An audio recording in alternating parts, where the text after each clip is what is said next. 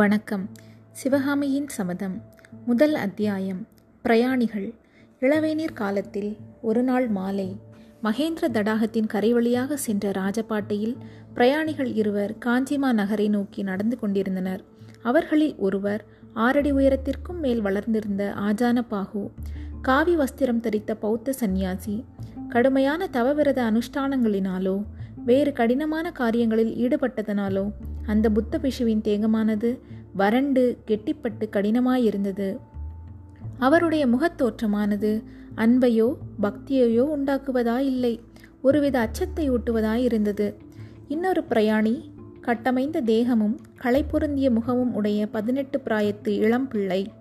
பிரயாணிகள் இருவரும் வெகு தூரம் நடந்து களைப்புற்றவர்களாக காணப்பட்டார்கள். தலைநகரம் இன்னும் எவ்வளவு தூரம் இருக்கிறது என்று வாலிபன் கேட்டான். அதோ என்று சந்நியாசி சுட்டிக்காட்டிய திக்கில் அடர்ந்த மரங்களுக்கு இடையிடையே மாட மாளிகைகளின் விமானங்கள் காணப்பட்டன. இளம் பிரயாணி சற்று நேரம் அந்த காட்சியை உற்று நோக்கி கொண்டிருந்தான். பின்னர் புத்த பிஷுவை பார்த்து, இங்கிருந்து ஒரு நாளிகை தூரம் இருக்குமா என்று கேட்டான். அவ்வளவுதான் இருக்கும். அப்படியானால் நான் சற்று உட்கார்ந்து விட்டு வருகிறேன், அவசரமானால் தாங்கள் முன்னே போகலாம் என்று சொல்லி வாலிபன் கையிலிருந்த மூட்டையையும் தடியையும் பாதை ஓரமாக கீழே வைத்துவிட்டு ஏரியை பார்த்து கொண்டு உட்கார்ந்தான். சந்நியாசியும் அவன் அருகில் மேற்கு திசையை பார்த்து கொண்டு அமர்ந்தார். மேல் வானத்தின் அடிப்புறத்தில் தங்க நிறமான ஞாயிறு திருமாலின் சக்கராத ஆயுதத்தைப் போல் தகதகவென்று சுழன்று கொண்டிருந்தது. அதன் செங்கிரகணங்களினால் மேல் வானம் எல்லாம் செக்கர் படர்ந்து பயங்கரமான போரில் இரத்த வெள்ளம் ஓடிய யுத்த களத்தைப் போல் காட்சியளித்தது. ஆங்காங்கே காணப்பட்ட சிறு மேக கூட்டங்கள் தீப்பிடித்து எரிவது போல் தோன்றின. சூரியன் அஸ்தமித்து கொண்டிருந்த திசையில் மகேந்திர தடாகத்தின் பளிங்கு போல தெளிந்த நீர் உருக்கிய பொன்னை போல் ஒளிர்ந்து கொண்டிருந்தது. ஆனால் மேற்கு திசையில் இருந்து சற்று திரும்பி அந்த விசாலமான ஏரியின் வடகரையை நோக்கினால் முற்றும் மாறான வேறொரு காட்சி காணப்பட்டது. அந்த கரையில் ஏரிக்கு காவலாக நின்ற சிறு குன்றுகளின் மாலை நேரத்து நெடிய நிழல் ஏரியின் மேல் விஸ்தாரமாக படர்ந்திருந்தபடியால் ஏரி நீர் அங்கே கருநீலம் பெற்று விளங்கிற்று. நிழல் படர்ந்த ஏரிக்கரை ஓரமாக சில இடங்களில் கண்ணை பறிக்கும் வெள்ளை நிறம் திட்டு திட்டாக திகழ்ந்தது. சிறிது கூர்ந்து கவனித்தால் அந்த இடங்களில் வெண்ணாரைகள் ஒற்றைக்காலில் நின்று தவம் புரிகின்றன என்பதை அறிந்து கொள்ளலாம். சில சமயம் திடீரென்று ஒரு வெண்ணாரை கூட்டமானது ஜலக்கரையிலிருந்து கிளம்பி ஆகாசத்தில் மிதக்கத் தொடங்கும். ஆஹா, அந்த காட்சியின் அழகை என்னவென்று சொல்வது! கீழே கருநீர தண்ணீர் பரப்பு, மேலே கருநீல வானம், பின்னால் கரும்பசுமை நிற குன்றுக்குள், இவற்றின் மத்தியில் அந்த தாவழியமான நாரைக்கூட்டம் வானவெளியில் மிதந்து செல்வது போல் நெருக்கமாய் பறந்து செல்லும் காட்சி யாருக்குமே மனக்கிளர்ச்சியை உண்டாக்கும். இறைவனுடைய லீலா வினோதங்களில் சிந்தை செலுத்தியவர்களாலோ மெய்மறந்து பரவசமாகி விடுவார்கள். இவற்றையெல்லாம் சற்று நேரம் மௌனமாய் பார்த்து கொண்டிருந்த வாலிபன் தனக்குத்தானே பேசிக்கொள்வது போல், இந்த பிரம்மாண்டமான ஏரியை மகேந்திர தடாகம் என்று சொல்வது பொருத்தமில்லை, மகேந்திர சமுத்திரம் என்றுதான் சொல்ல வேண்டும் என்றான். சந்நியாசி ஏரியை நோக்கிய வண்ணம், இந்த மகேந்திர தடாகத்தில் இப்போது நீர் குறைந்து போயிருக்கிறது. ஐப்பசி கார்த்திகையில் மழை பெய்து ஏரி நிரம்பியிருக்கும் பொழுது பார்த்தாயானால் பிரமித்து போவாய். அப்போது நிஜ சமுத்திரம் போலவே இருக்கும் என்று சொல்லிக்கொண்டே எழுந்தார். புறப்பட்டு விட்டீர்களா சாமி என்றான் வாலிபன். ஆமாம் பரஞ்சோதி, என்னோடு வருவதற்கு தான் உனக்கு பிடிக்கவில்லை போலிருக்கிறதே என்று சந்நியாசி கூறிவிட்டு நடக்கத் தொடங்கினார்.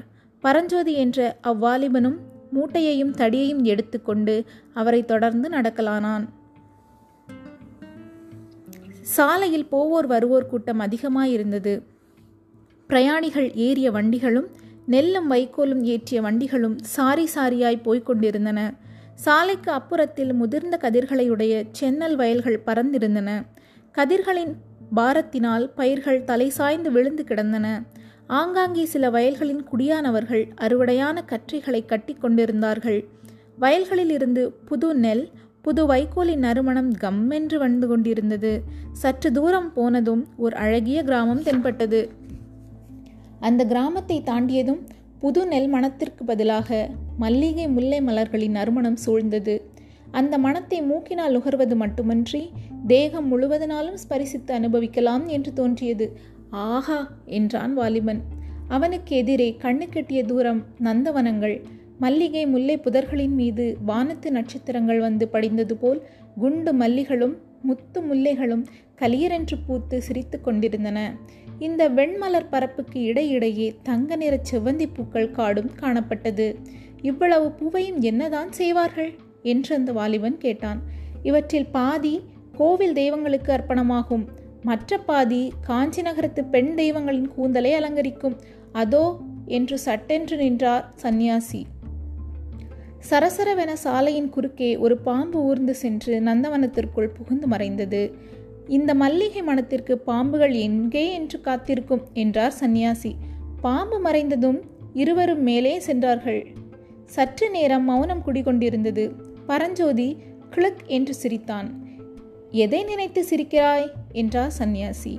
பரஞ்சோதி சற்று நேரம் பேசாமல் இருந்துவிட்டு, இல்லை அடிகளே, மத்தியானம் அந்த சர்ப்பத்தை கொன்று என்னை காப்பாற்றினீர்களே, நீங்கள் புத்த பிசுவாயிற்றே, ஜீவஹஸ்தி செய்யலாமா என்று நினைத்து சிரித்தேன் என்றான். தன்னை கொல்ல வந்த பசுவையும் கொல்லலாமல்லவா என்றார் புத்த பிஷு.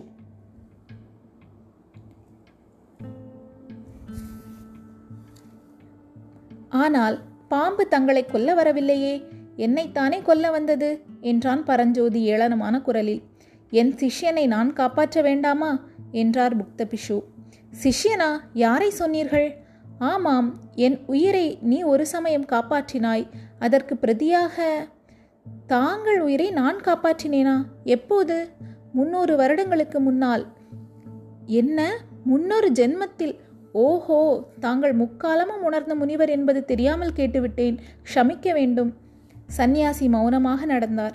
மறுபடி பரஞ்சோதி, சுவாமி, இனிமேல் வரப்போகிறது கூட தாங்கள் ஞான திருஷ்டியில் தெரியுமல்லவா என்று கேட்டான். வரப்போகிறது ஒன்றை சொல்லட்டுமா? சொல்லுங்கள். இந்த நாட்டிற்கு பெரிய யுத்தம் வரப்போகிறது. பெரிய யுத்தமா? ஆமாம், மகாபயங்கரமான யுத்தம். பாலாறு இரத்த ஆறாக ஓடப்போகிறது. மகேந்திர தடாகம் இரத்த தடாகமாகப் போகிறது. ஐயோ, பயமாயிருக்கிறதே, போதுமடிகளே. சற்று பொறுத்து மறுபடியும் பரஞ்சோதி, நாட்டின் சமாச்சாரம் எனக்கு எதற்கு சுவாமி? என் விஷயமாக ஏதாவது தெரிந்தால் சொல்லுங்கள் என்றான். இன்று ராத்திரி உனக்கு ஒரு கஷ்டம் ஏற்பட போகிறது. சிவசிவா, நல்ல வாக்காக ஏதாவது சொல்லக்கூடாதா? புத்த பகவானுடைய அருளால் அந்த கஷ்டம் நீங்கும். நான் சைவன் ஆயிற்றே, புத்தர் எனக்கு அருள் செய்வாரா? புத்தருடைய கருணை எல்லையற்றது. அதோ வருவது யார் என்று கேட்டான் பரஞ்சோதி. மங்கிய மாலை வெளிச்சத்தில் ஓர் அபூர்வ உருவம் அவர்களுக்கு எதிரே வந்து கொண்டிருந்தது தெரிந்தது. பார்த்தாலே தெரியவில்லையா? திகம்பர சமண முனிவர் வருகிறார் என்றார் புத்த பிஷு. சமண முனிவர்கள் இன்னும் இங்கே இருக்கிறார்களா என்று பரஞ்சோதி கேட்டான். முக்கால்வாசி பேர் பாண்டிய நாட்டிற்கு போய்விட்டார்கள், மற்றவர்களும் சீக்கிரம் போய்விடுவார்கள். சமண முனிவர் அருகில் வந்தார். அவர் புத்த பிஷுவை போல் உயர்ந்து வளர்ந்தவர் அல்ல. கட்டையாயும் குட்டையாயும் இருந்தார். கௌபீனம் ஒன்றுதான் அவருடைய ஆடை. ஒரு கையில் உரி கட்டி தூக்கி கமண்டலம் வைத்திருந்தார். இன்னொரு கையில் மயில் தோகை விசிறி, கக்கத்தில் சுருட்டிய சிறுப்பாய். அவர் அருகில் வந்ததும் புத்த பிஷு புத்தம் சரணம் கச்சாமி என்றார். சமண முனிவர் அருகர் தாழ் போற்றி என்றார். இருட்டுகிற சமயத்தில் அடிகள் எங்கே பிரயாணமோ என்று புத்த சந்நியாசி கேட்டார். அதற்கு சமணர், ஆஹா, இந்த ருத்ரபூமியில் எனக்கு என்ன வேலை? தொண்டை மண்டலந்தான் சடையின் கூத்தாடும் சுடுகாடாகிவிட்டதே, தெரியாதா? நான் பாண்டிய நாட்டிற்கு போகிறேன் என்றார். இன்றைக்கு முக்கியமான ஏதாவது விசேஷம் உண்டோ என்று புத்த பிஷு கேட்க, சமண முனிவர், உண்டு, விசேஷம் உண்டு, கோட்டை கதவுகளை அடைக்கப் போகிறார்களாம் என்று சொல்லிக்கொண்டே மேலே விரைந்து சென்றார். ஒரு காலத்தில் இந்த பல்லவ ராஜ்யத்தில் சமணர்களை வைத்திருந்ததே சட்டமாயிருந்தது. அவர்கள் கிழித்த கோடு தாண்டாமல் மகேந்திர சக்கரவர்த்தி நடந்து வந்தார். இப்போது என்று கூறி புத்த பிஷு நிறுத்தினார். இப்போது என்ன என்று பரஞ்சோதி கேட்டான். இப்போது சைவ வைணவர்களின் பாடு இந்த நாட்டில் கொண்டாட்டமாய் இருக்கிறது. ஓஹோ என்றான் பரஞ்சோதி. பிறகு ஏதோ கோட்டை கதவு சாத்துவதை பற்றி சமண முனிவர் சொன்னாரே, அது என்ன என்று கேட்டான். அதோ பார் என்றார் சந்நியாசி. சாலையில் அந்த சமயத்தில் ஒரு முடுக்கு திரும்பினார்கள். எதிரே காஞ்சிமா நகரின் தெற்கு கோட்டை வாசல் தெரிந்தது. கோட்டை வாசலில் பிரம்மாண்டமான கதவுகள் மூடியிருந்தன. தொடரும்.